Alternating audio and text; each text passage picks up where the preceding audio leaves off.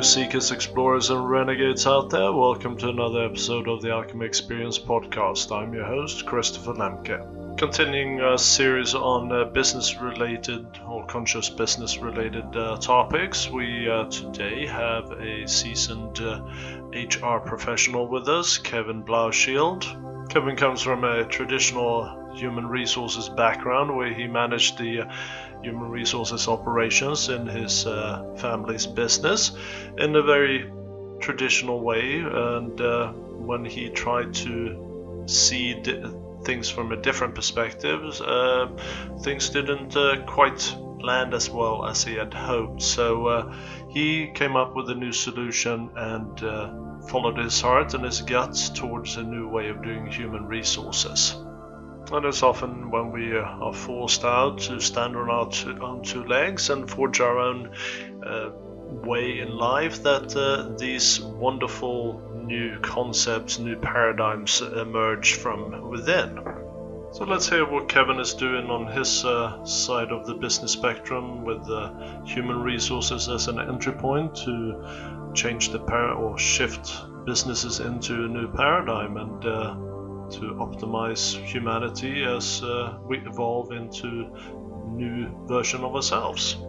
Hello and welcome to today's conversation at the Alchemy Experience podcast. Uh, today we have the honor of uh, uh having Kevin Blaushild uh, joining us from uh, beautiful Texas, and we're going to talk about conscious HR management today, uh, or at least try to dissect kind of human resources where it's been and uh, where we would like to see it go. And uh, so we got Kevin here with us. Welcome, Kevin. Yeah, Christopher, thank you so much for having me. I really appreciate it. Pleasure. So, uh, why don't you uh, just give us a little bit on your background and uh, where kind of your point of entry is in in this discussion. Yeah, absolutely. So, um, uh, for almost 10 years after I graduated college, I worked in my family's business and uh, I went to school for finance. Um, when I joined my family's business, I did a whole variety of jobs, um, did a lot of different things uh, from customer service to operations management, um, purchasing, e commerce and um, you know there, there was an opportunity for me to get involved in hr sorry my dog is barking. I don't know if that's something that you can hear and you want right. to cut out.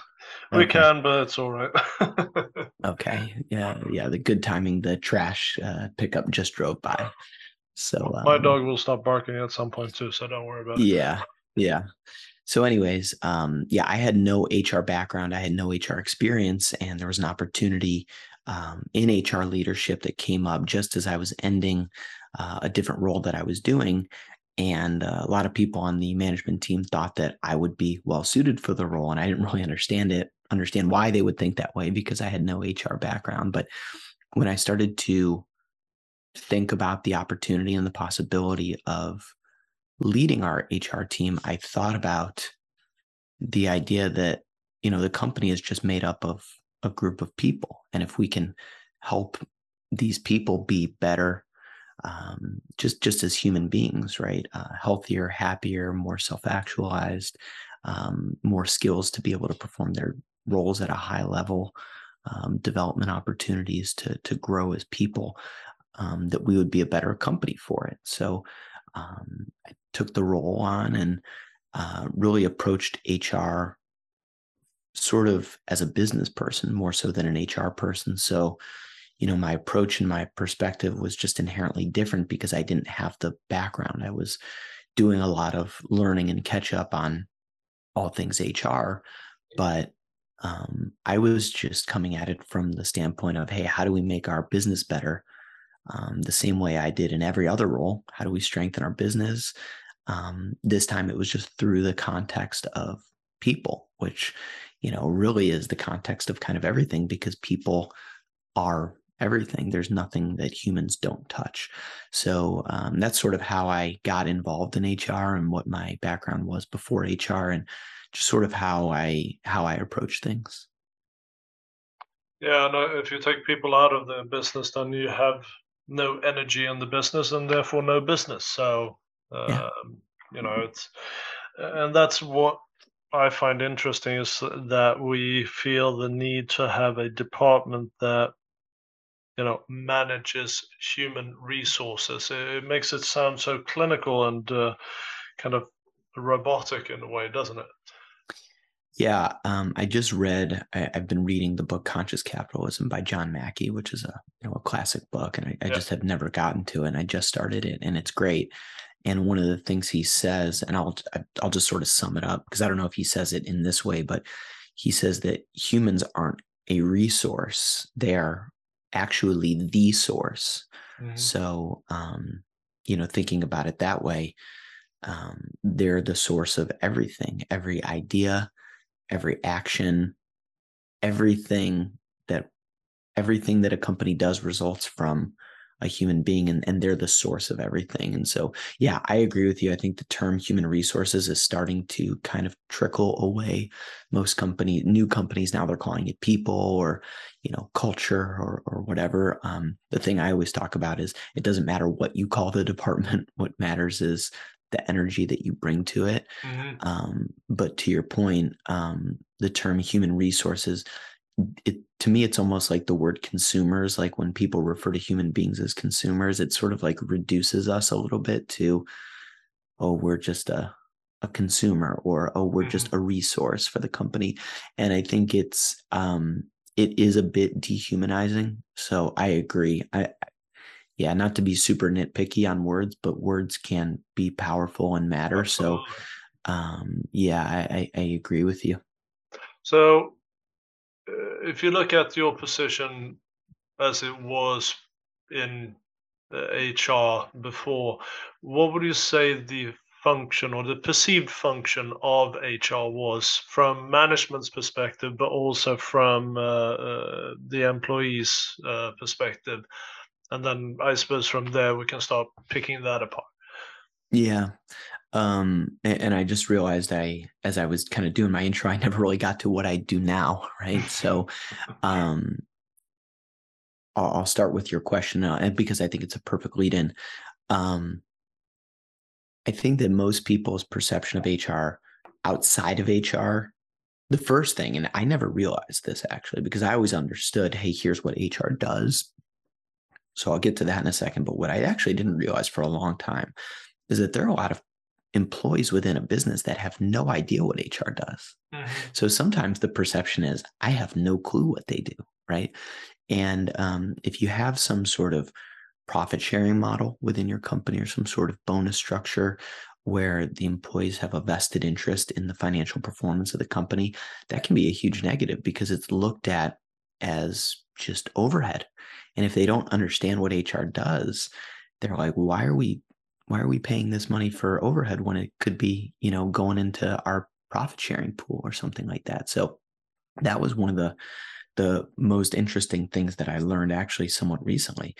Um, but when it comes to employees that do have some baseline understanding of what HR does, um, I believe that the perception is that it, it's mostly an administrative department that they're processing. They're processing payroll. They're administrating benefits.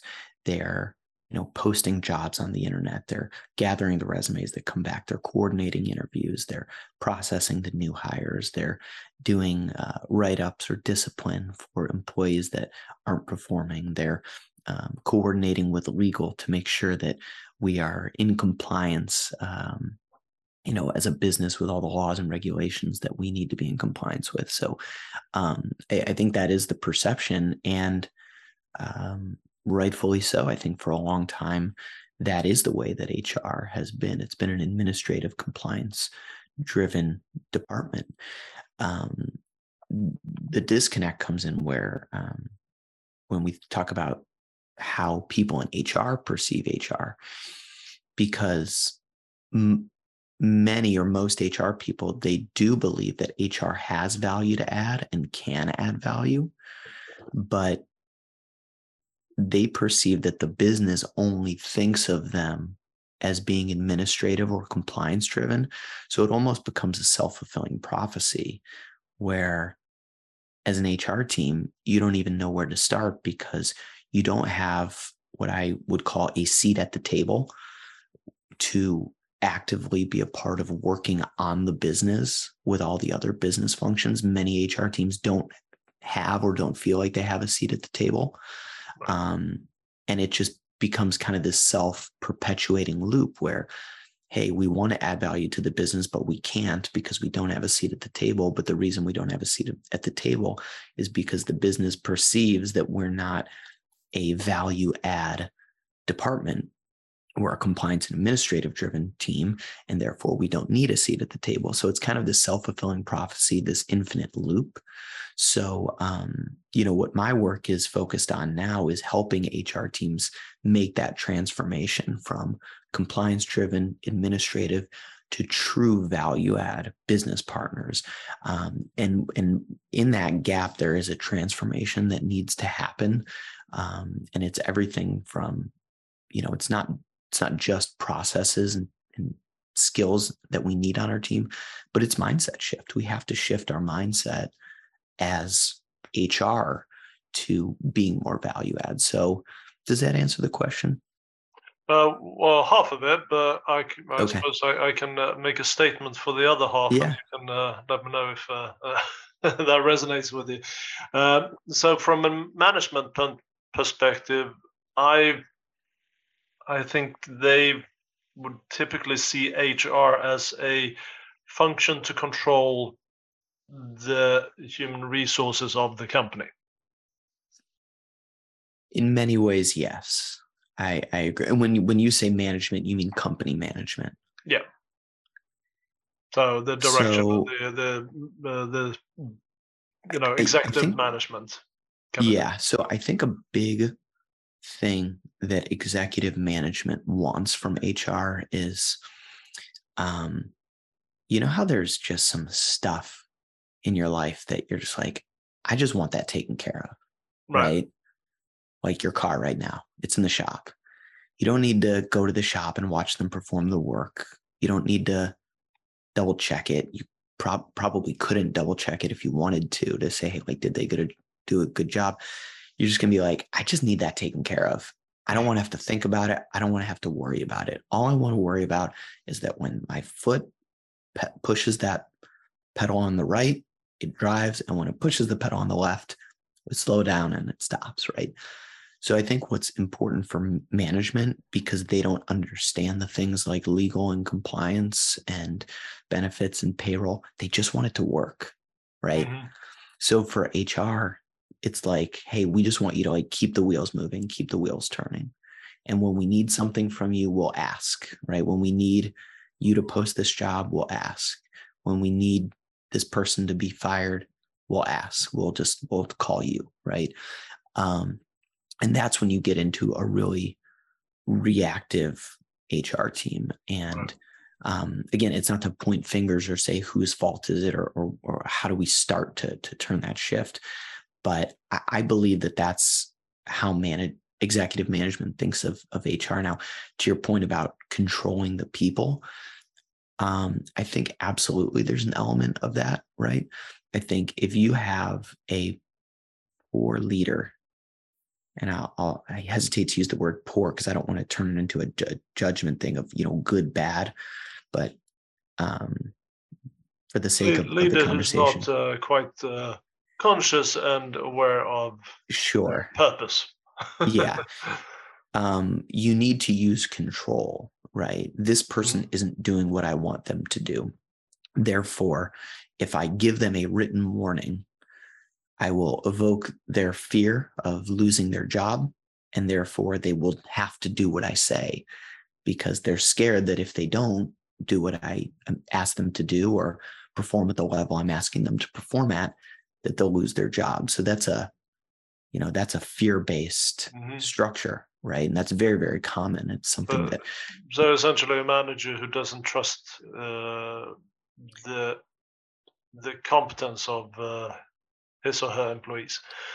I would say doesn't trust the competence or doesn't have the ability to have a conversation with that person and say, you know, you're you're still not meeting your performance goals what's going on? How can it be mm-hmm. better? What's what are your barriers? What's getting in the way right?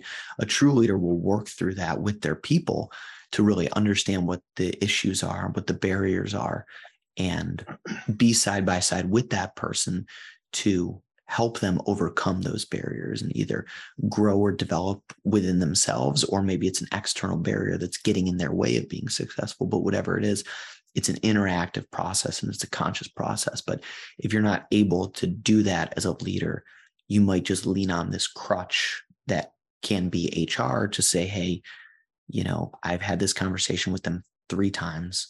Things haven't changed or improved we need to give them a written warning to strike fear in them to try to motivate different behavior when that conversation, quote unquote, conversation that they've had three times might not actually have been an effective conversation. It might just be a one way, hey, you got to start doing better. And if you don't, there are going to be consequences. Right. And so um, when, you bring up, you know, the ideas of controlling the people, that's what it makes me think of and I think traditionally there's a ton of that in business. So what happens, uh, or rather, if we have a bunch of these managers or directors or leaders in a business who use the stick as opposed to the carrot, or uh, they they lead by appointment as opposed to uh, coach by uh, uh by by consent. Um, how can HR work to kind of mitigate that challenge uh, of leadership? Yeah, so I, I um, understand um, that's part of your the work that you do with HR to yeah. kind of empower them to do that. Yeah, and I think that's where the challenge comes in, right? Because, um, you know, you you can only kind of control what you can control right if you're an hr leader you have you have influence over hr and and within your your team but to your point what if you have a whole host of managers that want to do things the old school way mm-hmm. and just to to quickly interject there when you say you know carrot or stick to me obviously you know everybody realizes, hey, stick, that's kind of like an old school management tactic. But to me, carrot is still, it's in the same context. It might not be. Yeah, that's um, why as, I, I realized that. That's why I shifted my yeah, right. my well, no, like, but it's it's interesting that that you you said it the way you did and bring it up because it's still this this old paradigm of, you know, can I get the behavior I want by either uh, threatening pain or um, dangling potential pleasure right yeah. and that's still an old school paradigm so um, but and but maybe we'll circle back to that later but um you know to your question of hey if you have a, a whole group of managers or, or top leaders that still operate in that old paradigm how can hr shift and i mean the first thing that comes to mind when you say that is like you know you you can't help people that don't want to be helped right? right and you can't you can't try to evolve consciousness in a business that doesn't want to raise its consciousness. So if you are an hr leader or have an hr team that wants to operate in a higher consciousness way and operate in this new paradigm but the rest of the business doesn't um it's you know the efforts might be futile. I know it's not like a great answer right? I don't have a, a great answer to say oh you can you know magically do this to you know get the managers to start diff- thinking differently but if they don't want to think differently they're not going to think differently i mean i think the the best thing that an hr team that wants to evolve its business in this way can do is to try to influence top leadership that operating in these new ways will make for a better, more successful business. So, you know, a book like Conscious Capitalism, getting that into the hands of a CEO, that can be very powerful to say, hey, as a business, we need to evolve in these mm-hmm. ways, right? And part of that means leadership, not just top leadership, but all throughout the organization that operates in a new way, in a new paradigm where it's not carrot or stick, it's engagement, it's purpose driven it's you know being coach like it's um, inspiring and motivating employees um, to grow and be better and achieve more for the sake of fulfilling our our shared purpose and what we want to do. So um you know to to me I, I guess to to sum up and answer your question i would say it's just about trying to inspire others to want to be at those higher consciousness ways of being. Well and I, I think that is what you can do when you are when you're dealing with other people who are not quite on the same page yet um, mm-hmm.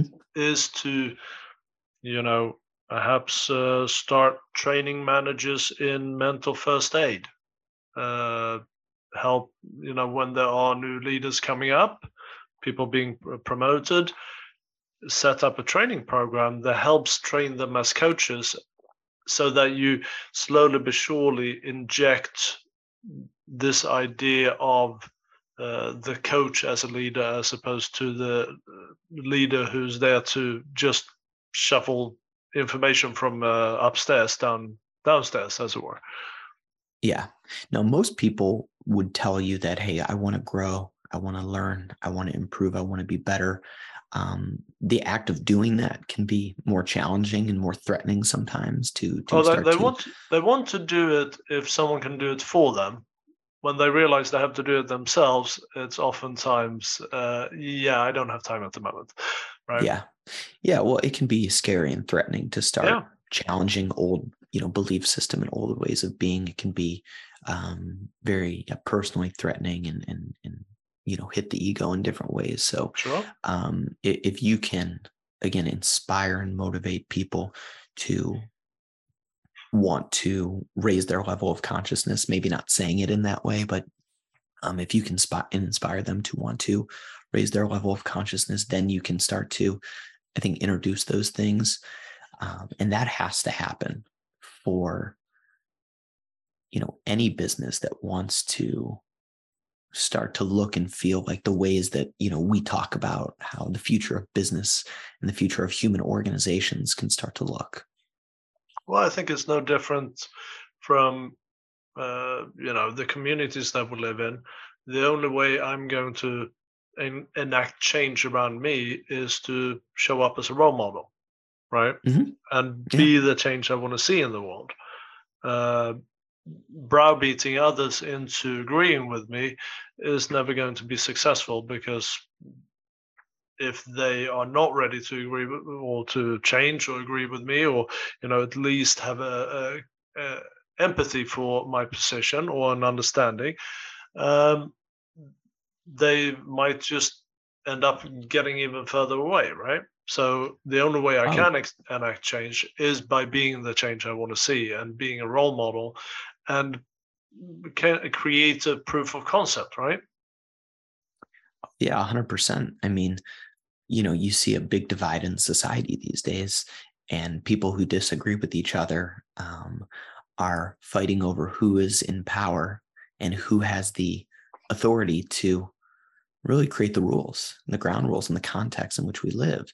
And those are mechanisms of control, right?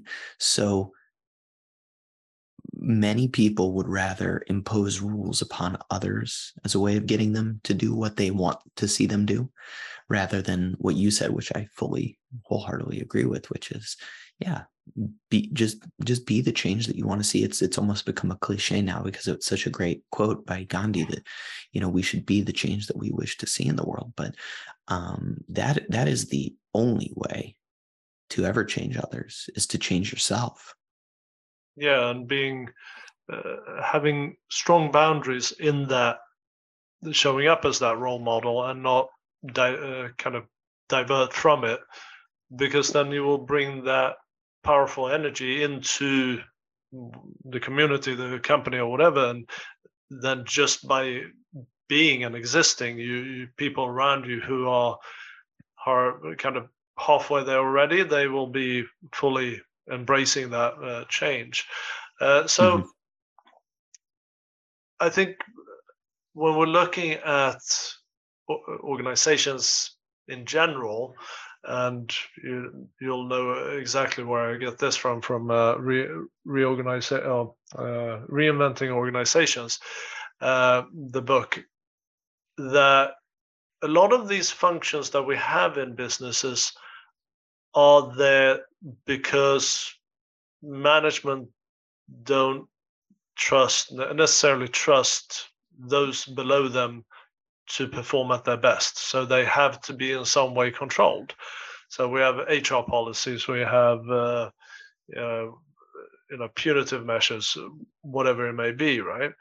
Um, so if we ended up in a ut- utopia where we suddenly have, in this case, uh, you know, no managers, a leaderless or kind of uh, self-managing units in the organization, what's um, what's going to happen to HR? What what part of HR is would be essential to a an organization? What what what parts would be uh, kind of farmed out and trusted, uh, allowed kind of allowed for the employees themselves to deal with?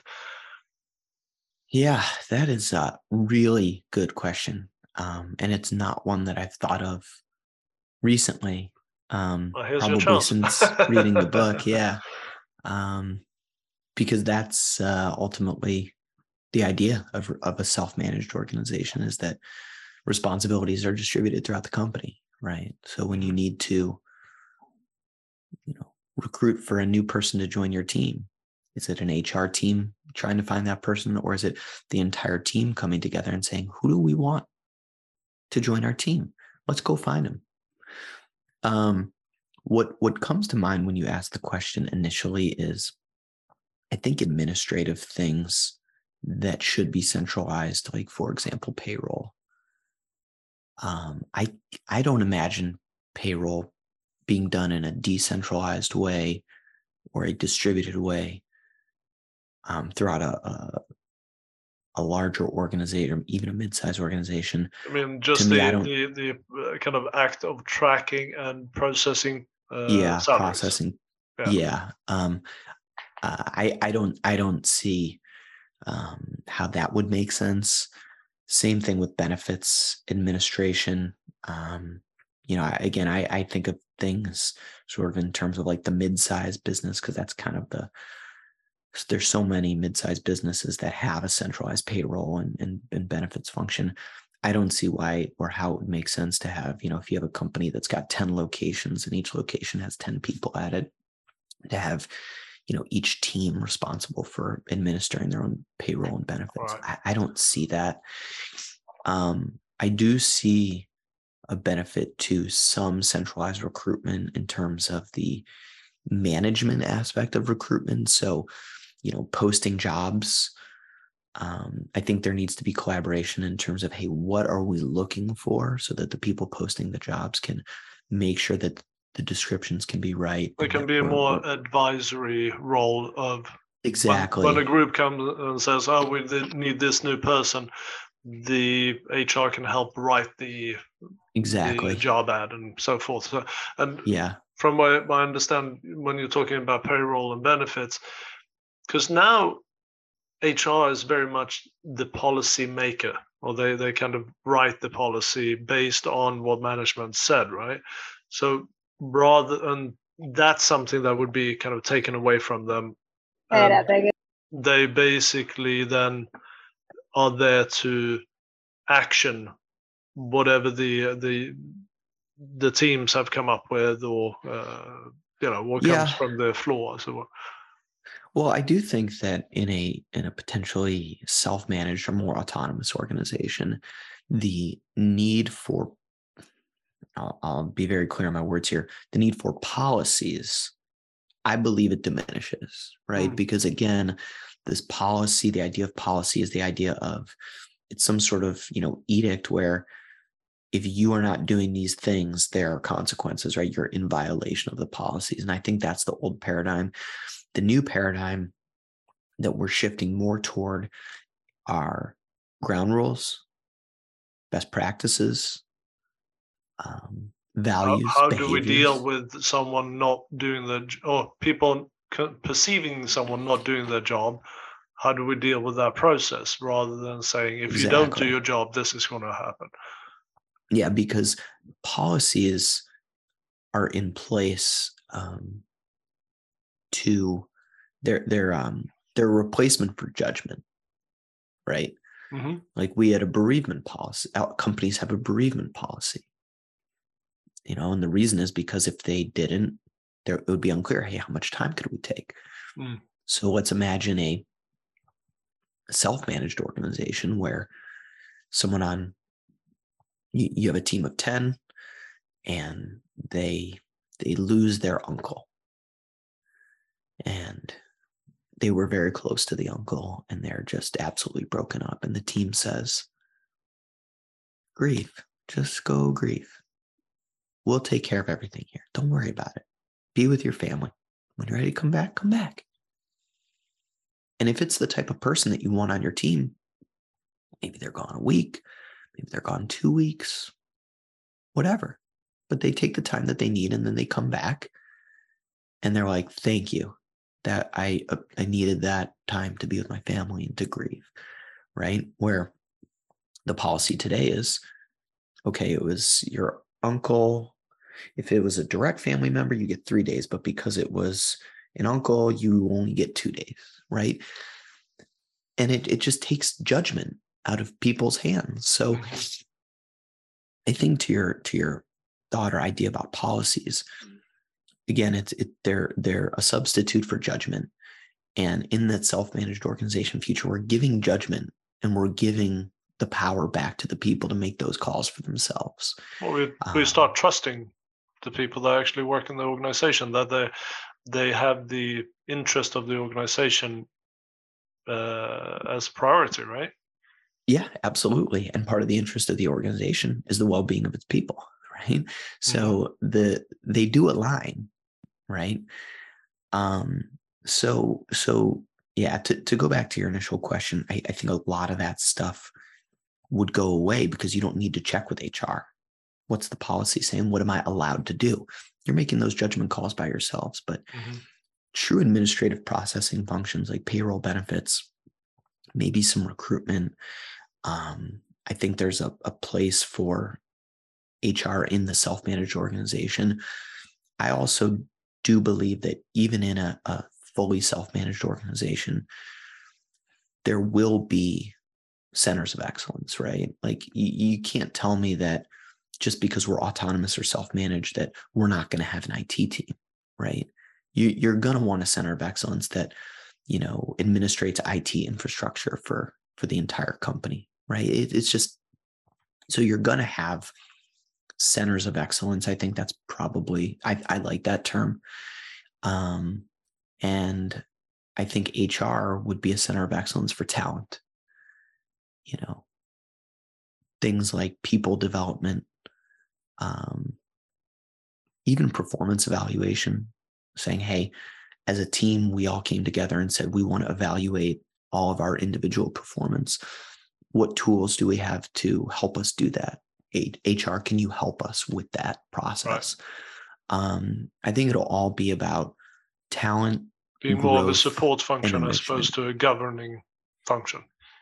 Yeah, well said. I think it's about how do we support the growth of the individuals in our company it truly at an individual level to make sure that everyone is has the resources and the opportunities to grow and become um, eh, you know grow as a human being and as a um, an employee What do you think is the reason why leadership don't trust the subordinates to uh, have the interest of the company at heart? It's a loaded question because I have an answer. yeah I, well i'm thinking about it because the, the first thing is that it assumes that leadership doesn't trust the employees to have the best interest of the company at heart and you know to me it's a it it, it all it makes me think of priorities right? Mhm. it may not be that i don't have the best interest of the company at heart. Maybe i do really care about the company have the best interest of the company.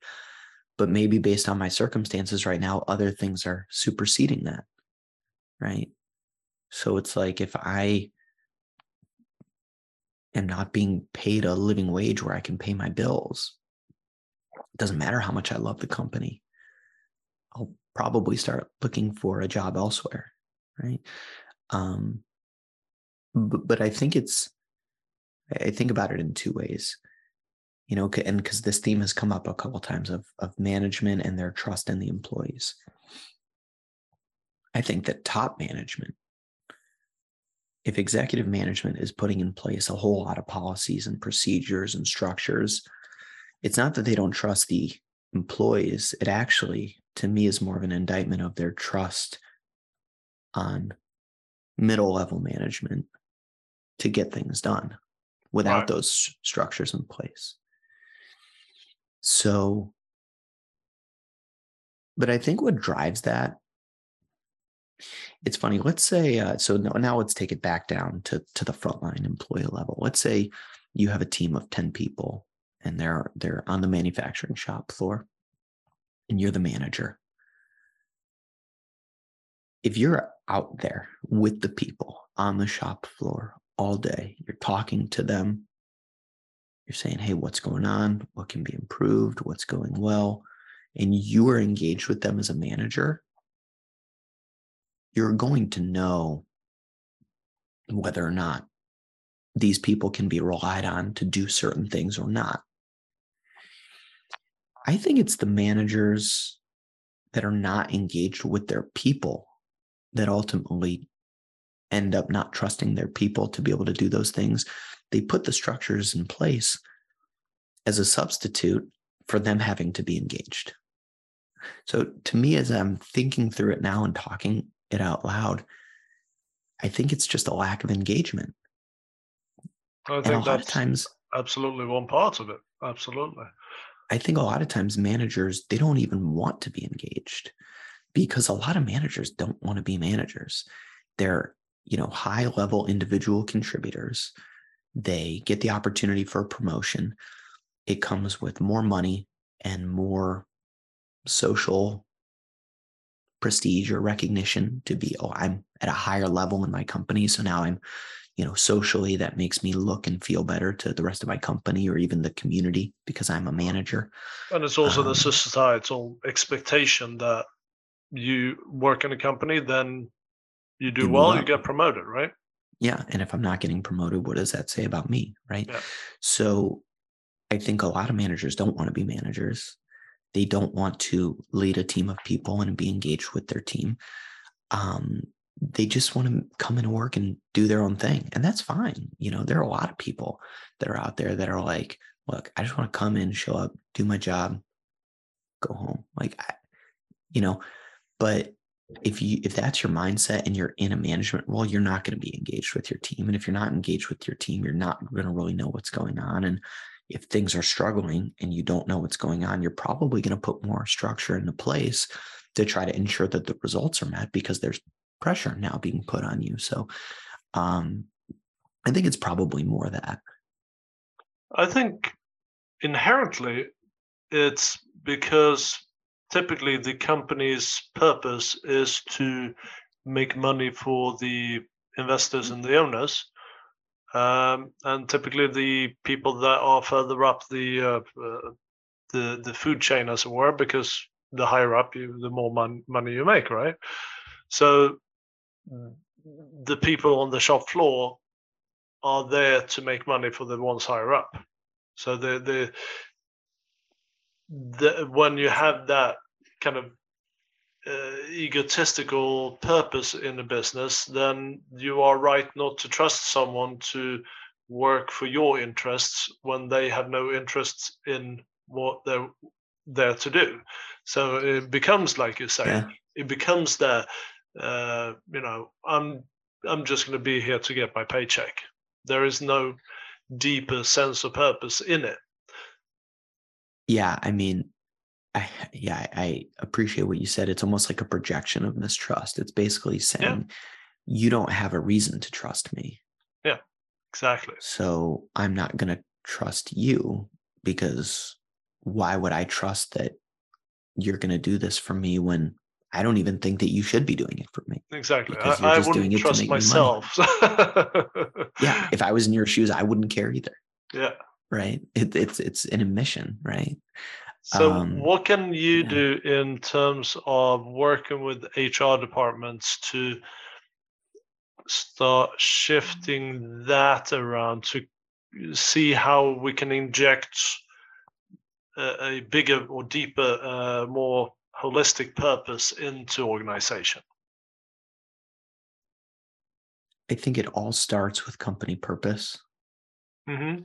I, I think if you don't have a higher purpose as a business, um, I, I don't even if it's not some, you know, beautiful conscious capitalism esque purpose, even if it's something like, um, you know, if you're a manufacturing company and you're just like, we just want to just want to make, make great products or yeah. we just want to make we just want to make high quality products mm.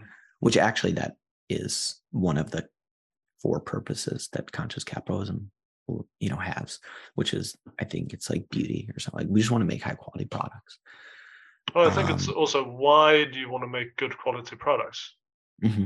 well you can go deeper but i'm saying even if a, a, a company hasn't even gone deeper and deeper and deeper into like deeper purpose some sort of if you have nothing um what are people what are they working for even if it's you know we've been a company for you know 50 years we've been in business and we take pride in the fact that we've been around for so long and we want to go another 50 more years and then another 50 after that even even something like that. If you have nothing and i think most companies do have something it's it's it's weak it's not as strong as a deeper purpose but they they have something anchoring them in terms of what what are we trying to accomplish here beyond making money. But the deeper you go the more engagement throughout the company that you're going to get. Um, so i don't know if that answers your question but ultimately it's tough. It's tough if you if top management hasn't rallied around some sort of purchase and they purpose and they haven't communicated that through the organization and they haven't lived it themselves it's just going to be hollow well i think if you get a grassroots movement going and so we and i want to bring this to the benefit of uh, anyone listening to this that you know are they have a uh, you know something they engaged with a community project or some charity or something like that to just bring that to the company and try to get people around them interested in that or just uh, you know get them to come along and volunteer and help out and then try to make it kind of work its way into the company so that it becomes the part of the fabric of the kind of grassroots because that then can spread upwards. Uh, if you get that critical mass, then you can go to HR and say, listen, 90% of everybody uh, at this level of the company would like to do something uh, for, uh, from uh, have the company do something in terms of uh, you know uh, helping uh, homeless through sh- uh, soup kitchens or whatever it may be. Mm-hmm. Um, what can we do from a corporate? I think this would be a great way to uh, have people uh, really uh, get fired up uh, for the company and you know see that the company is doing something good for the community and so forth. so I, I think there's great opportunities, like we said before. You know, you have to show up as a role model and that's how you're going to make change. So if you show up as that role model and you get other people involved and engaged, then that can spread, and then then it becomes the uh, higher purpose. It becomes the oh, I am part of this movement, because that that's what people want in companies, as far as I'm concerned. When you go to work, you want to be part of something that is going to be uh, a change maker. So when you go and talk to your yeah. family and or friends and you meet people on a party, you want to kind of want to tell people that I work for this company and because everybody knows that you're doing this wonderful work in the uh, you know in society mm-hmm. or you're a change maker right? Yeah. Absolutely. And i i think the the thought that it triggers to me and, and maybe this hits more kind of on the the previous question that you asked was hr ultimately i think needs to be an advocate for the people and the purpose right? So what can hr do hr I think needs to be the function that pushes top leadership to want to buy in to purpose. Um, and then to, to your point about, you know, grassroots movements, I mean, I think that stuff is very powerful. It can be threatening. I think if if if frontline employees start to threaten the power or authority or autonomy of middle or higher level management, it can be potentially threatening, you know, whether it's in an organization or or in a country, right? And it can become adversarial. I think that's the biggest challenge with those things. So you have to bridge that gap in some sort of way. And mm-hmm. to your point, I think HR can be that bridge, right? And not that there should be a bridge, there shouldn't be separation between the people and top management, right? There's hopefully there shouldn't is. be. But if there is, HR can be that bridge that says, hey, here's what the people are saying. Well, here's I think inherently because you have this uh, this separation in power between grassroots and management, there is mm-hmm. Inherently a, a, border. There's a line. There's a difference. There's a there is that gap and there's that differentiation, right? So, uh, so I think any organization that had a traditional kind of up-down structure, uh, you're going to find that that challenge. Yeah, yeah, and I think that's where HR can be of huge support, right? Mm-hmm. To take what the people are saying, feeling, experiencing, and distill that down and present it to middle and top level management in a way that's um, conscious and digestible and says, hey, you know, here's what's happening and here's what we can can do about it.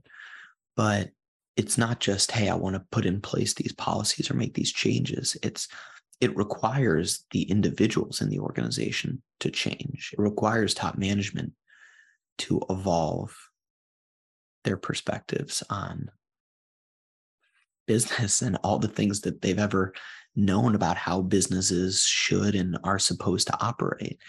Um, and and that's where again HR can help be that guide to guide them through. And I know that's a lot of what your work is focused on, right? Is hey, let's guide people at an individual level to help them personally make that shift to to seeing business and seeing human organizations in a new paradigm and in a new context.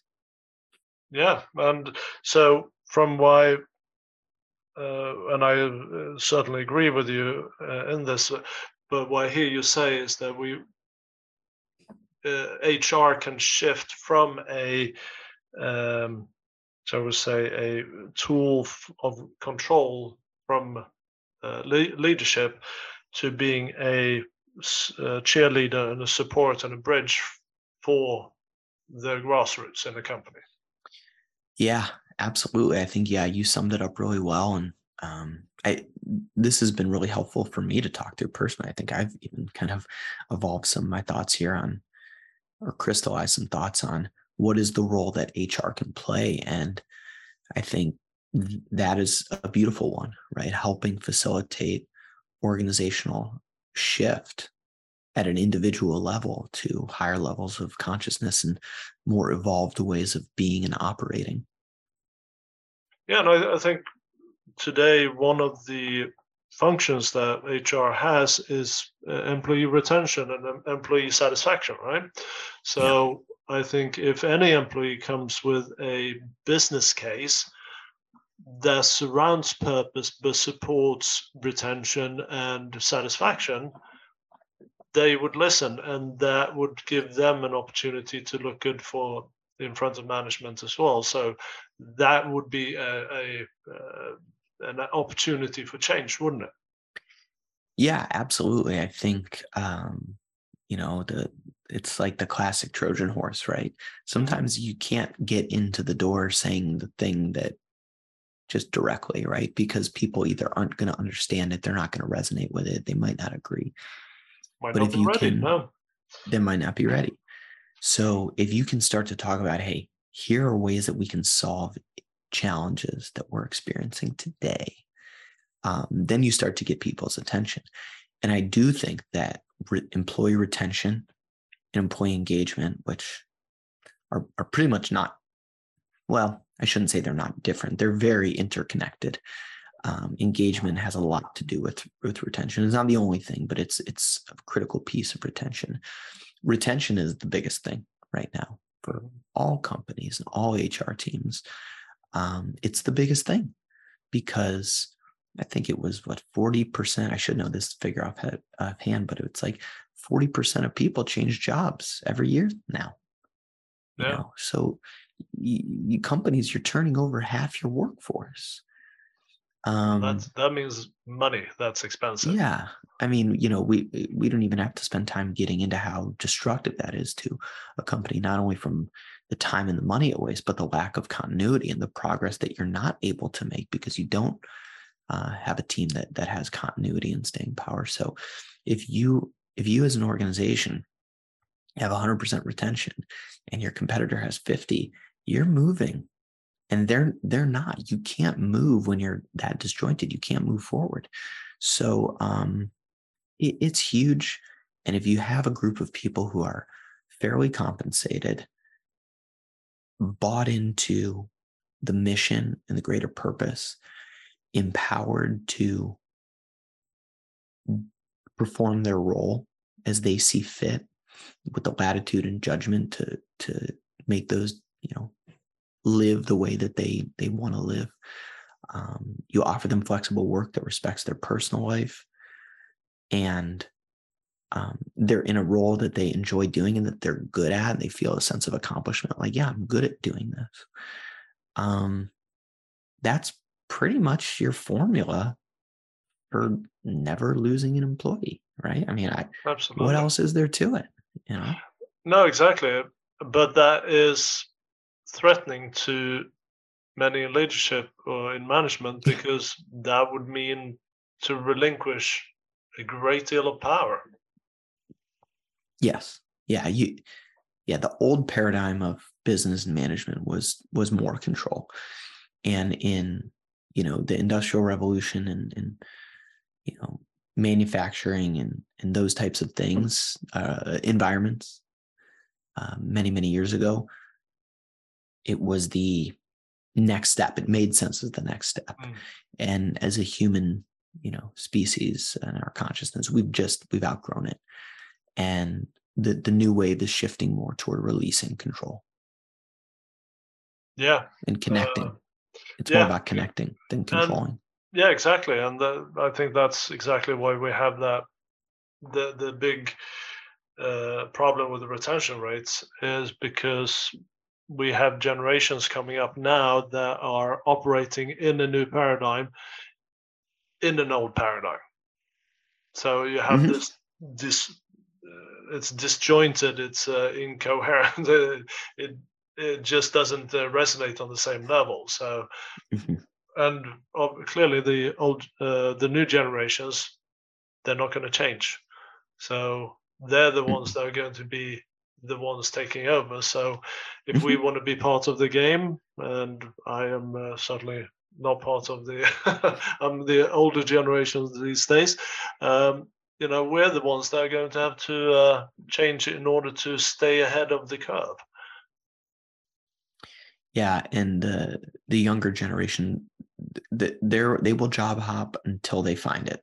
Yeah. There there's there's no limit, right? It's not like eventually they're just gonna settle on you know whatever company they're they're not going to accept it they're not going to accept it and they'll job hop until they until they find it and when they do just like any other person they'll be happy Yeah. Um, but I fully agree. Yeah, because I, I, I mean, the businesses I've run, and I used to complain myself about millennials and uh, Gen Z and so forth. Well, not Gen Z because I've uh, kind of started operating in a different way after Gen Z came into the uh, workforce. But either way, we complained about them as opposed to starting to look at how can we operate within the expectations of uh, what they're coming in with and why are they coming in with that. Um, and I, I, think some companies started understanding that rather than resisting it. They said you know what? Gen, uh, you know the millennials that's our workforce so if mm-hmm. we don't understand them we're not going to have a workforce yeah and i think the important thing to remember is every generation complains about the next generation. Like this is not a new thing, right? It's no. not like, oh well, millennials are so different. It's like, well, yes, in some ways complained about my generation, Gen X. Yeah, so. exactly. and uh, I, I came across a great Twitter thread some time ago, and it was just newspaper clippings and articles literally going back to like the 1800s about how the younger generation they just don't want to work anymore. They don't what happened to work ethic right? Articles from the 70s 60s 50s going back literally the late 1800s it's like every generation thinks that about the the up the coming up generation because they're just motivated differently. So it's not that they don't want to work is that they're not driven to work by the same things that the previous generation was driven by so that's you have to understand that and connect with people to understand well what drives you as an individual? Mm. you know generations are different and individuals within generations are all different too. Yeah. No, that that is interesting and, uh, and uh, I never reflected on it that way but yeah it is very true. Um, what do you think the responsibility is of companies for the general state of health in society, mental and physical health? Mm. Oh man, I, that's a big question. Um, well, we can start you know, off. Do I, you think there's there should be any sense of responsibility on uh, an employer's uh, part? When you say responsibility, do you mean in terms of like laws and regulations? Uh, no, more moral responsibility. Moral. Well, I mean, yeah. In I mean, in that sense, absolutely. I think everyone, every individual, I believe, has a personal responsibility to. Trying to find the right words here. I believe everybody has the power and the responsibility to okay. I would say to to do their own personal healing work, to try to oh for themselves, uh, right, yes. uh, uplift their own individual consciousness, and thus, as a result, uplift the consciousness of our entire world. Right? Mm-hmm. You know, we're we're all in on this planet together. We're all in this together. We're all living together. We're more connected than ever. You know, we used to be in our individual tribes, then we were in our cities and our states and our countries. Now the whole world is connected. So we're we're all we're fully together in this. And yes, we have responsibility to the whole. Um, I think de- defining what that responsibility, what our responsibility to the whole is, I think that can be dangerous. I think mm-hmm. dictating what someone else's responsibility is, I think that's that's that's dangerous. I think that we um I think we all need to figure that out for ourselves as to what am I here to contribute to this world. Well, I like that um, approach. Uh, I think, and yes, I didn't mean from a uh, legal point of view because I just I, want to clarify. Yeah, no, I, I don't think that uh, changing things by legal uh, using the laws uh, in the long run is not a solution. It could be, it can be something that can help jolt people to shift the perspective, but in the long mm-hmm. run, I think it's uh, detrimental to uh, expand on uh, the legal frameworks that we have. Um, I, I, think rather go the other way uh, get less of yeah. it. Um, but um, no, and I I totally agree with your perspective there as well. That it is our individual responsibilities to show up as the best version of ourselves. Um, and when we see someone who is struggling, then we address it, we approach them, and we allow them to, uh, you know, or help them to find the right help. Or, and this is where you know bringing like mental first aid into organizations that people are aware of it, and it becomes also top of mind because we do spend vast majority of our time working in our workplaces, right? So um, it, it is. So I think from a moral perspective, I think the company as a collective have a responsibility has a responsibility. Um, and the collective Absolutely. is then, of course, made up of individuals. But from that perspective, yeah, I think it's it is a responsibility to perhaps not focus your team building exercises around alcohol uh, perhaps uh, you know be introducing uh, more uh, kind of wholes, um, wholesome uh, pursuits so whether that mm-hmm. being you know through uh, you know mindfulness exercises or retreats or whatever it may be but we have this idea that we go out and get stupid drunk together, and that uh, gels the uh, uh, the uh, groups, as it were, right? Yeah, yeah, I see what you're saying. And your initial question was uh, along the lines of a, a, a, company's responsibility to the health and well-being mm. Of their employees. Um, again, I, I would answer for myself and say you know, hey, if I owned a company or when I was, you know, a, a part of a company that I owned, um, health and wellness was important to me. And, and, you know, we invested a lot of resources into helping our employees be healthier, um, physically, mentally, emotionally.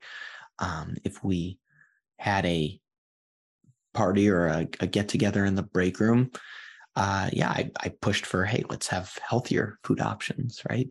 Um, if, if I took the team out for, you know, something recreational, yeah, it wasn't around, hey, let's let's all get drunk. So for me personally, that's that's what I believe. Um, and and if I, you know, started a business today that had employees, I would certainly make sure that we didn't have vending machines with soda in our offices because I would say I don't I don't want that stuff here. I don't think it's healthy for anyone. So if you want to get it elsewhere, that's fine. But um, I'm not gonna I'm not gonna provide it. But I'll provide water and healthy things, things like that. Um, and and you know, I hope that other individuals and other companies see that need and want to to do the same. Yeah, and I think that's apart from where you know Silicon Valley got the work-life balance totally skewed. Uh, I think that's one part that they actually got right was to provide um, an environment, at least you know in the in the tech boom. Uh, I don't know if it's like that anymore, but you know provide um, opportunities for people to just step out of the work function for a moment and um, you know have food and you know healthy food available to them in the cafeteria. Mm-hmm. Um, now, of course, the the uh, the motivation of the companies was to make sure that they stayed at work yeah, more than exactly. anything. Uh, yeah. So yeah, they, they kind of got that wrong, but, but yeah, it's uh it's an interesting one. Yeah, so it, but I think there are ways that we can, uh, you know, as companies we can help uh, people to uh, realize healthy options, whether it could be, you know, uh, allow, uh, I know Mindvalley, for example, is a, a, company in the training space, and they they give their employees five hours a week to uh, for uh, self development mm. whether you know studying meditation, whatever it is, uh, and they have an Amazon library where you can check out books, and so you can spend those five hours reading. Right. That's awesome. So there there are ways that you can do that and empower the employees to make choices as to what they want. Um, so I think there certainly are ways of doing that, and or you could even bring someone in to teach healthy cooking, or you know, thirty minute healthy meals, or whatever it may be. Uh, so you empower people to make better choices for themselves rather than uh, saying this is how you have to be. Mm-hmm. Yeah, absolutely. It's inspiration, education, empowerment. Yeah, those are, and of course, modeling the behaviors yourself.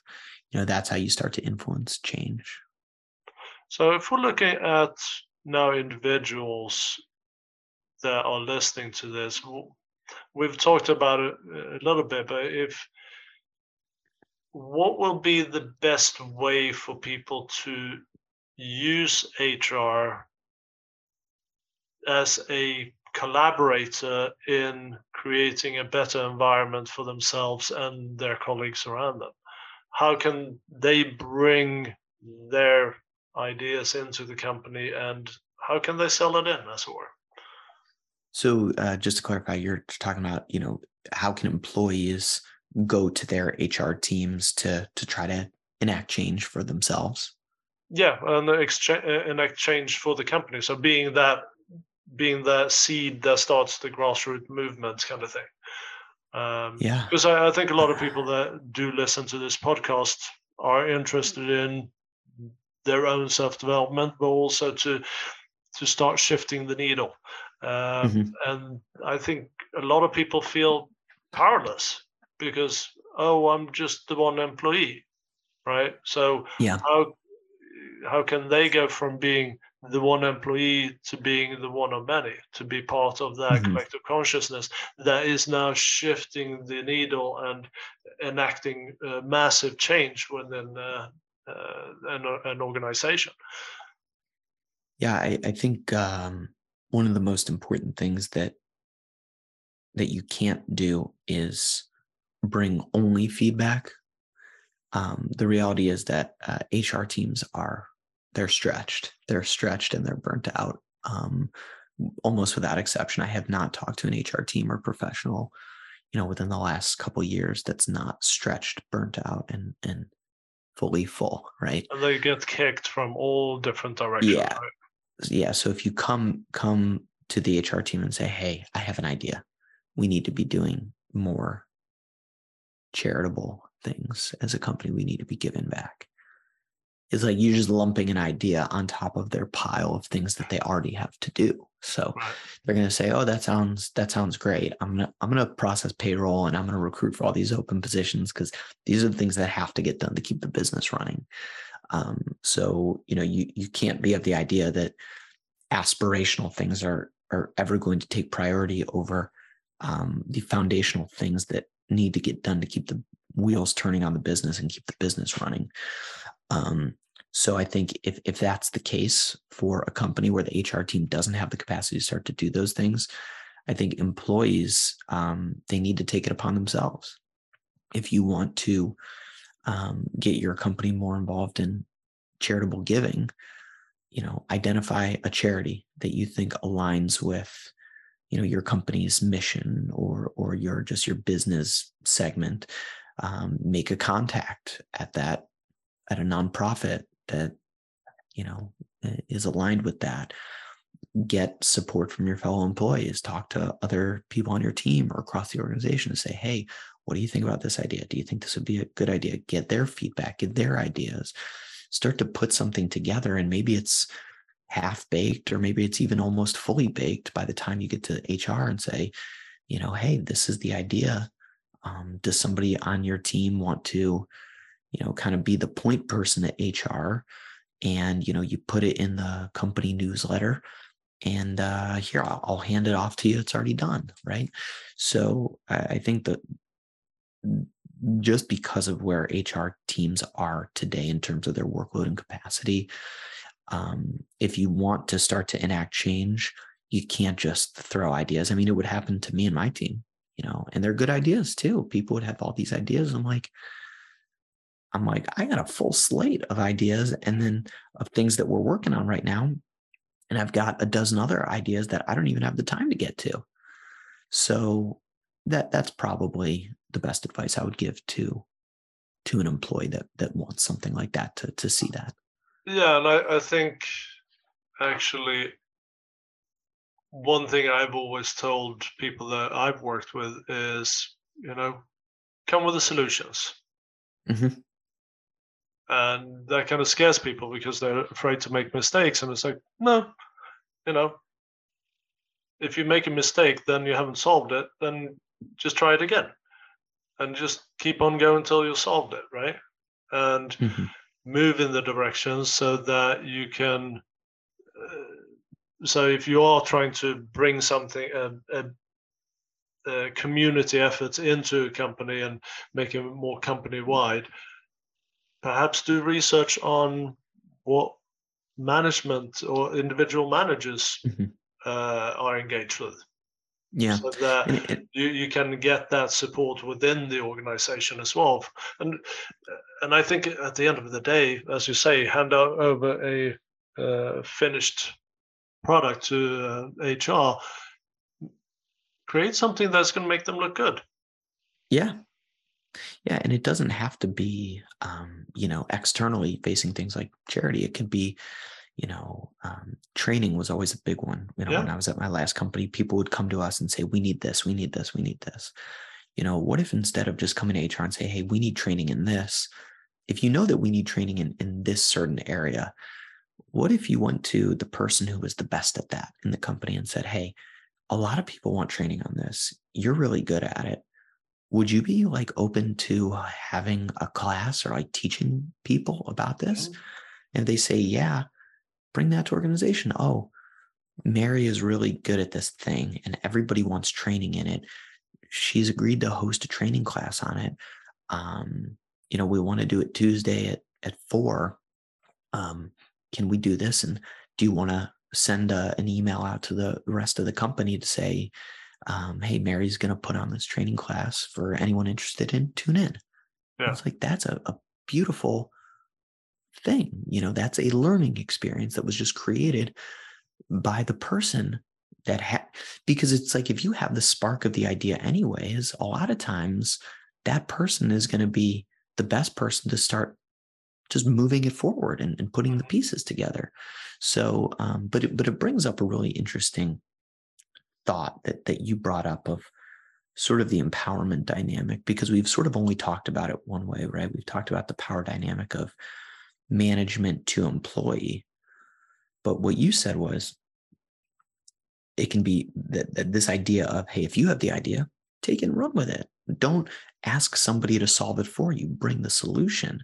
But that scares people because part, the, the the flip side of this power dynamic that we've talked about is a lot of the times when employees expect a manager or HR to just fix all their problems for them. Mm-hmm. So it's incumbent upon all parties. Yes, management has to release control the way we discussed. But at the same time, the employee needs to step into their own power and embrace that and not look outside of themselves for their problems to be solved, right? Yeah, no, absolutely. And it's almost like a parent child relationship in that respect that uh, we kind of fall back into our uh, uh, those um, psychologically or psychological roles, as it were, um, where if we yeah. have too much control at home, then we get kind of uh, we we get uh, uh, powerless in terms of uh, taking action because we we we expect that support to come from somewhere else, right? Mm-hmm. And yeah. yeah, I think it's uh, it is part of that di- uh, paradigm of leadership uh, or self-managed organizations is that you take away that relationship and now you expect everybody to be uh, adults and yeah you know, if people the ones that aren't ready to be that then you help them along the way to become there um, that's part of growth. That's part of maturity. That's part of growing up, right? Yeah, one of my favorite um, things that that he said in reinventing organizations was, if someone has to empower you, then they're the ones giving you the power. And if they're giving you the power, that means that it's not actually yours. It's something that they've given to you. And if mm-hmm. someone gives it to you, then they can take it away.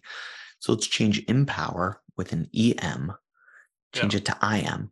I I am power, right? right? I don't need anyone to empower me because if someone has to empower me, it still implies a power dynamic where they have to bestow the power onto me.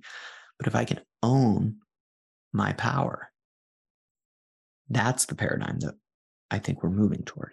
Absolutely, absolutely. It's not uh, needing permission from anyone to to have to be power.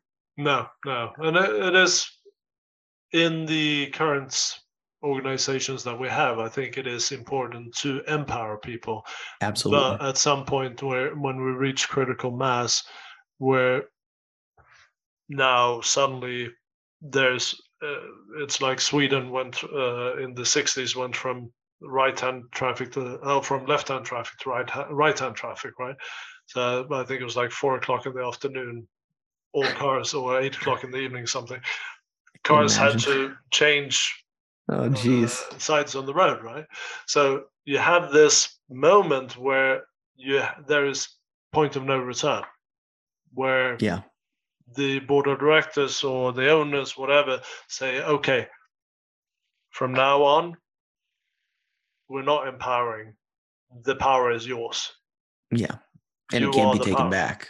Yeah. Because if it can it, if it can be taken back, then it's never really given. No, exactly. So yeah. Uh, it is like here it is, but then yeah. you work towards that. You've you've kind of uh, created that within the system. Um, mm-hmm. I don't think a it's ever good. You wouldn't go to, you know, GE for example, and suddenly the uh, CEO says, "Okay, tomorrow we are a self uh, self managed organization." People run around like with like chicken with their heads cut off. They wouldn't know yeah. what to do because they hadn't. Uh, you have to kind of bring on slowly but surely. I think. Mm-hmm. Same with children. You know, do the same thing. You don't. you know, suddenly when they're eight years old, say, "Okay, now you go out and make your make a living for yourself," right? Yeah. Uh, they wouldn't know what to do, so you have to ease it on, right? Mm-hmm. Um, so, what else do you feel is important? What is part of your charge, part of your purpose in now from that perspective of human resources or HR? Uh, do you want to call it something else when you're working, or do you find that's too early? People wouldn't understand it. I, to me, I don't think it really matters all that much. Um, it's just semantics. I think, I, I think it's it is semantics. I think if you if you create something totally new, and then you want to change the name, go for it. But if you start by changing the name, things are not going to look different anyways. And i think it become, can become a negative. Right. say oh no it's not hr anymore. It's people and culture. It's like well you still do the same things and you operate the same. So what is it really? You know it's just a name. Yeah. So um it, you know my charge is is to help hr teams make the shift and make the transformation to to saying that first of all recognizing that they are needed in the organization of the future. If you want to be a conscious, purpose driven, people centric business, you need to have some one or some group of people advocating for the people, for the culture, for the purpose at the leadership table. And, you know, sometimes you have a high consciousness CEO that does that but if you don't, I believe it it and and honestly, even if you do, even if you do, HR is what is needed to to be that voice for people, for culture, for purpose at the table. Um, so HR teams need to make a shift, a shift in their mindset, a shift in the way they operate, um, a shift in their skill set, And the biggest thing, because a lot of times I'm asked, like, what's like, what's the what's the one thing that HR teams need to do to start to make the shift? The first thing that I believe HR teams need to do is that they need to learn their business. Because most HR people, in my experience and what I've what I've seen, typically aren't business people. They're they're a lot of people who have come up through HR, you know, they study HR, go to school for HR, they get their first job in HR, maybe they're an HR coordinator, then they start processing payroll, then they start administrating benefits, then they do some recruiting, then they become a generalist, and then they become an HR manager. And they've built up a lot of knowledge and skills and expertise in the HR field, but they don't have the experience and the skills in the business. And when that's the case, you're not able to approach the business issues through the context of HR because ultimately that's what you want to do. The reason that HR, in my experience, doesn't have a seat at the table is because they're not at the table thinking like a business person talking about the business. And a lot of times it's just because they just don't have the experience or knowledge or, or skills to be able to do so. And that's okay. Um, but they need to intimately understand their business so that they can sit at the table with all the other functional leaders. Because when the executive team gets together, they're talking in generalities about like what are our business issues.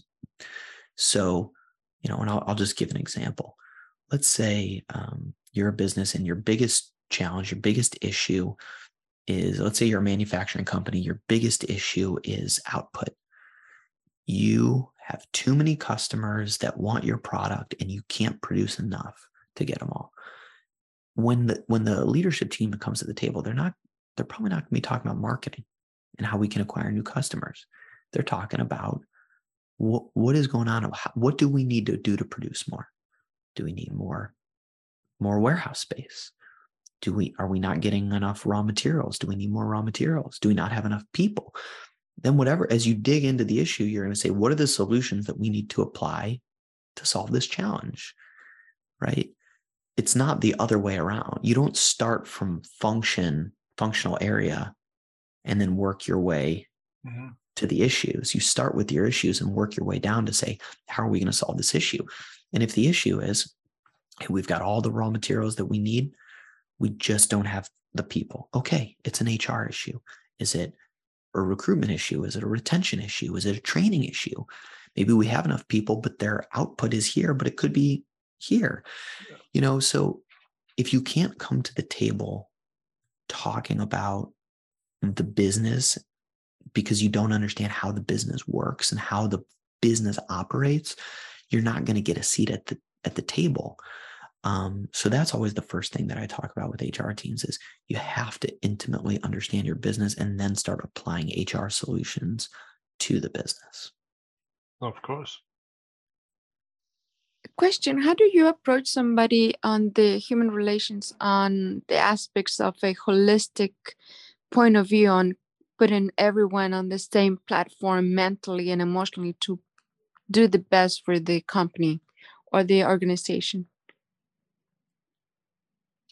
So I want to make sure I understand the the question right. Um, what I think I, I heard you asking is um, h- how does how does HR try to help ensure that that employees are uh, mentally and emotionally healthy to where they can perform their best work. Is that kind of what you're asking?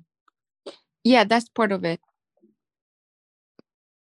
Yeah, I think um, I think HR teams can engage their employees to understand how they're feeling and how they're showing up to work. Um, it is critically important for all co- companies to understand are my people are they happy? Are they fulfilled? Are they frustrated? Are they depressed? Right? Um, i think if if an hr team is taking responsibility for actively engaging with the employees and saying hey how how are you doing um, and if they're not doing okay uh, providing them resources so that they can get whatever help they need. I think that's a really, really great, critical thing for a business. At the same time, um, you know, a, a person's well being, whether it's physical, mental, emotional, it is their responsibility. I would never put that on the responsibility of a company, but there are certainly things that the company can do to be of support to employees so that if they're not of, of good mental health, that the employee employer can be a resource or have resources available to support that person. Does, does that answer the question? Um, how can HR will uh will put that together for the person? Like if you don't have somebody performing in a well manner, um, according to the policies of the company or mm-hmm. the corporation, how can HR approach that person or that group of people um, what tools do, do you guys use? Yeah so if if an employee isn't performing very well you know obviously you want to engage with them. Um, hopefully their manager is doing this as well to say hey you know you're not you know meeting your performance goals. What what what's going on? What's getting in the way? What are your barriers? And if their barrier is something related to their well-being um, then they can you know get with hr and say hey what, what resources do we have to offer that person? Um, typically uh, in the united states at least most employers have what's called an eap which is an employee assistance program. And it's some sort of resource that allows the employee to um, have access to mental health services whether it's um, a, a, few free counseling sessions or maybe it's um, training programs on you know managing stress or time management or you know financial wellness or things like that that that might be a source of stress. Um, I, I think if an employer has those resources available and management understands what those resources are and how to access them um, if and when they find out that an employee is struggling with mental health um, they need to offer those resources to the em- employee. But you know when it comes to uh, a, a person's you know mental well-being you know that's very very personal. And i think employers should be careful about overstepping and, and, mandating certain things like that to say hey you know you're you're not performing. You need to you know do a mental health session with a counselor. I, I think that starts to cross a, a line or a boundary where um, ultimately it is very personal to the employee. And uh, you can give them resources. You can do your best to engage with them, to um, you know check in on them and, and, make sure they're doing okay. But ultimately, it it, it is their responsibility for for their well being. Well, I think also from an individual point of view, we all always have the option to, you know, if we see someone struggling, go up and say, "Hey, how you doing?" and kind of say you want to go for a cup of coffee and you know talk? I'm i'm here for you. Uh, or if you are someone who for example uh, meditates or uses mindfulness perhaps uh, tell your colleagues i'll be happy to run some sessions you know after work. We we can take the conference room five o'clock on friday afternoon. Uh, just take a an hour and uh, do some training. Uh, you, it doesn't have to be so structured and mandated. Uh, it can be very um, something that is very spontaneous. Um, and then from that, there might emerge a something that is more structured, that is more ongoing, that can then become part of uh, the company culture um, that you know every morning perhaps there is uh, availability to meditate or they uh, put in a, uh, a, reflection space where you can go and meditate at some point during the day um, so uh, it's it's always got to start somewhere, right?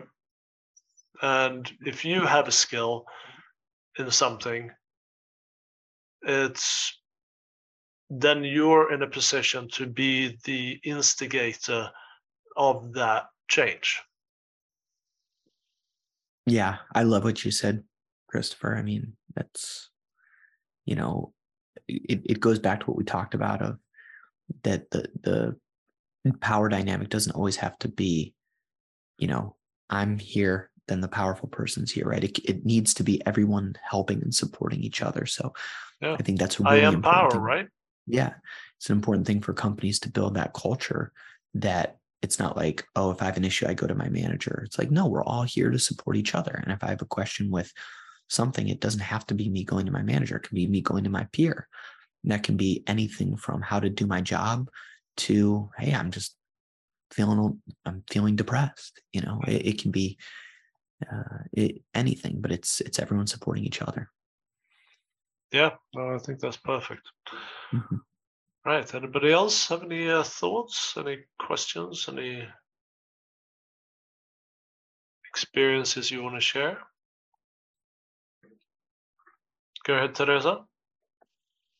Hi. I I love what we're talking about. Um, a couple months ago, about four or five months ago, I was working at a warehouse company, and there was a lot of uh, disintegration in between um, employees and, and management.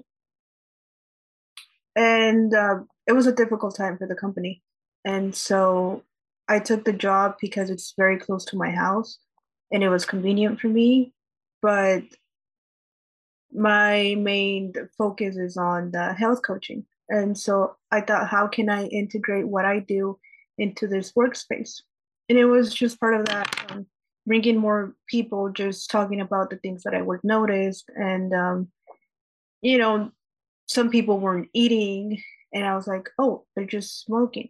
So, how about if you eat healthier? You know, like, how about salad? You know, like, I would just talk about food. And then, couple couple weeks later, we we got together and we made a salad. Everyone got ingredients, they got them from home, and we got together and we had a salad. And i thought that was like a, a very you know it was the power of like the taking the initiative to bring people together even though there was a lot of like i don't like that person. That person it's too bossy. Like why is he telling me what to do when he's just another employee? There was a lot of that going on. Um ultimately i i end up leaving because management although they would try but it was just not an ideal place for me. But um yeah just taking in what you guys talked about uh it's always if you if, you know just kind of like be the change. If you see it help out another person yeah. um and eventually we'll, will will be noticed. And i think that's a be- beautiful that idea of the uh, the community the communal um, because again you spend all day with these people and you, if there are you know conflicts and stuff you should be able to suss them out right? And if you don't have that connection and that uh, collaboration and uh, uh, yeah deeper connection between people then people are not necessarily going to be invested to care enough to uh, make those changes so coming coming together around food is you know, it's as old as uh, humanity itself. Um, and just creating food together and sharing in that food is a beautiful uh, way of uh, interacting and getting people together and getting to know each other from a different perspective and a different uh, level. So I, love that. Uh, thank you very much, Teresa. That's beautiful. Is that something you've seen in uh, your work as well, Kevin? Yeah, absolutely. And yeah, Teresa, thanks for sharing that story. Um, because you know, I, I I do believe that everybody, every person is uniquely designed to bring something to our world and humanity and help uplift our consciousness in some way. And and it goes back to what we talked about before. I think everyone, I, I hope everyone has the ability and the opportunity to find out what that is for themselves. And then, you know, Teresa, what you did is you didn't wait to start doing it, right? You didn't, you didn't wait to get a job as a health coach. It didn't matter that you were working in the warehouse. You said, I'm still going to do what I'm here to do, right? Um, and so I, I, think it's a beautiful story. And um, yeah, we always encourage people to self organize and do things like that. Um, we even tried to, you know, kind of, you know, find that middle ground of creating structures that allowed people or spaces that allowed people to have the freedom and autonomy to to do um, whatever they wanted to do. Um, and even though that might sound a little strange, like wait, structure, but but freedom. Um, if you, I'm trying to think of an example. One of the things that we um, always wanted to do at the last company I worked for was do like a uh, you know company gatherings, and so rather than you know from corporate saying, hey, here's what each location is going to do, we just gave it to them and said, here, here's your budget. Do whatever you want to do. You know, have your your summer outing, um, and build camaraderie however you want to build it. So um, I think companies, there are things that companies can do to give employees the opportunity. You know, Teresa, you did this totally on your own accord, which is amazing. And I think if companies share stories like that, it'll inspire people to say, hey, what can I do? Yeah. And if they sort of create structures that allow people the freedom to do things like that, um, that can help too. And I think that's actually something that uh, just clicked in my mind as you were talking about that. That's another function for HR, perhaps, is mm-hmm. to be the uh, collector and disseminator of those stories to help yeah to help build because that is part of building morale, isn't it? And helping yeah, and culture build uh, culture exactly. Yeah, yeah. Storytelling is incredibly powerful because it illustrates, hey, you know, th- this is the type of environment that we want to create, and you know, Teresa, if your company shared that story and highlighted it and said this was so amazing, people are going to st- start to think, hmm, what am I interested in? What am I passionate about? What do I know about? And how can I bring that to to my warehouse? Yeah, beautiful. Actually, uh, I want to comment on that. Um, people, I notice a lot of people being more like in tune with their self love or like and sharing the, their love of as far as like learning how to cultivate and sharing that or how can we make this product uh, more better there was a lot of ideas coming in mm-hmm. um, but the, there was always from like the the ego space of like you know this is for me and i want the that position and you know it's it's it's work so. Mm. but but but it was good. It was it was it was a good time and i got to learn a lot from not only from myself but just the power of sharing and being vulnerable and helping another person. Yeah. Mm-hmm. fantastic. And i mean as you most of you know i perceive um, companies and organizations as energy, the flow of energy, right? So when you have companies that are too controlling, it becomes too restrictive, and then you start having energy kind of seeping out all ends, uh, as opposed to when you have uh, a smooth running company with uh, people that are well motivated because there is a deeper purpose to it you have that energy flowing towards the purpose of the organization.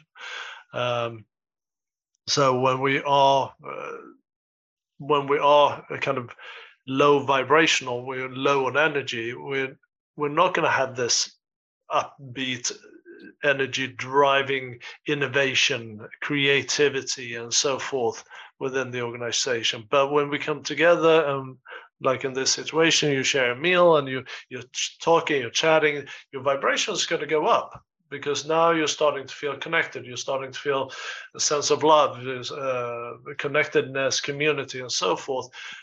Now energy is going to be more free flowing because you're not uh, constricted, you're not protective, you're not defensive, and things are now going to start flowing, ideas are going to flow, you're going to be encouraged and uh, kind of uh, energized by someone else's idea, like, oh, yeah, I was thinking about something like this too. And suddenly you create something, right? And this is how we, we manifest new ideas and so forth is by coming together in high vibration to allow that energy to flow uh, wherever it's supposed to flow. Yeah, beautifully said. Right. Cool. So, well, Kevin, why would so? What is it that you hope for when people contact you? Or why why do people contact you? Is, uh, is it just HR, or do you coach people? How do you work? Yeah, so um, I, I do offer coaching. Um, my focus is on HR team transformation.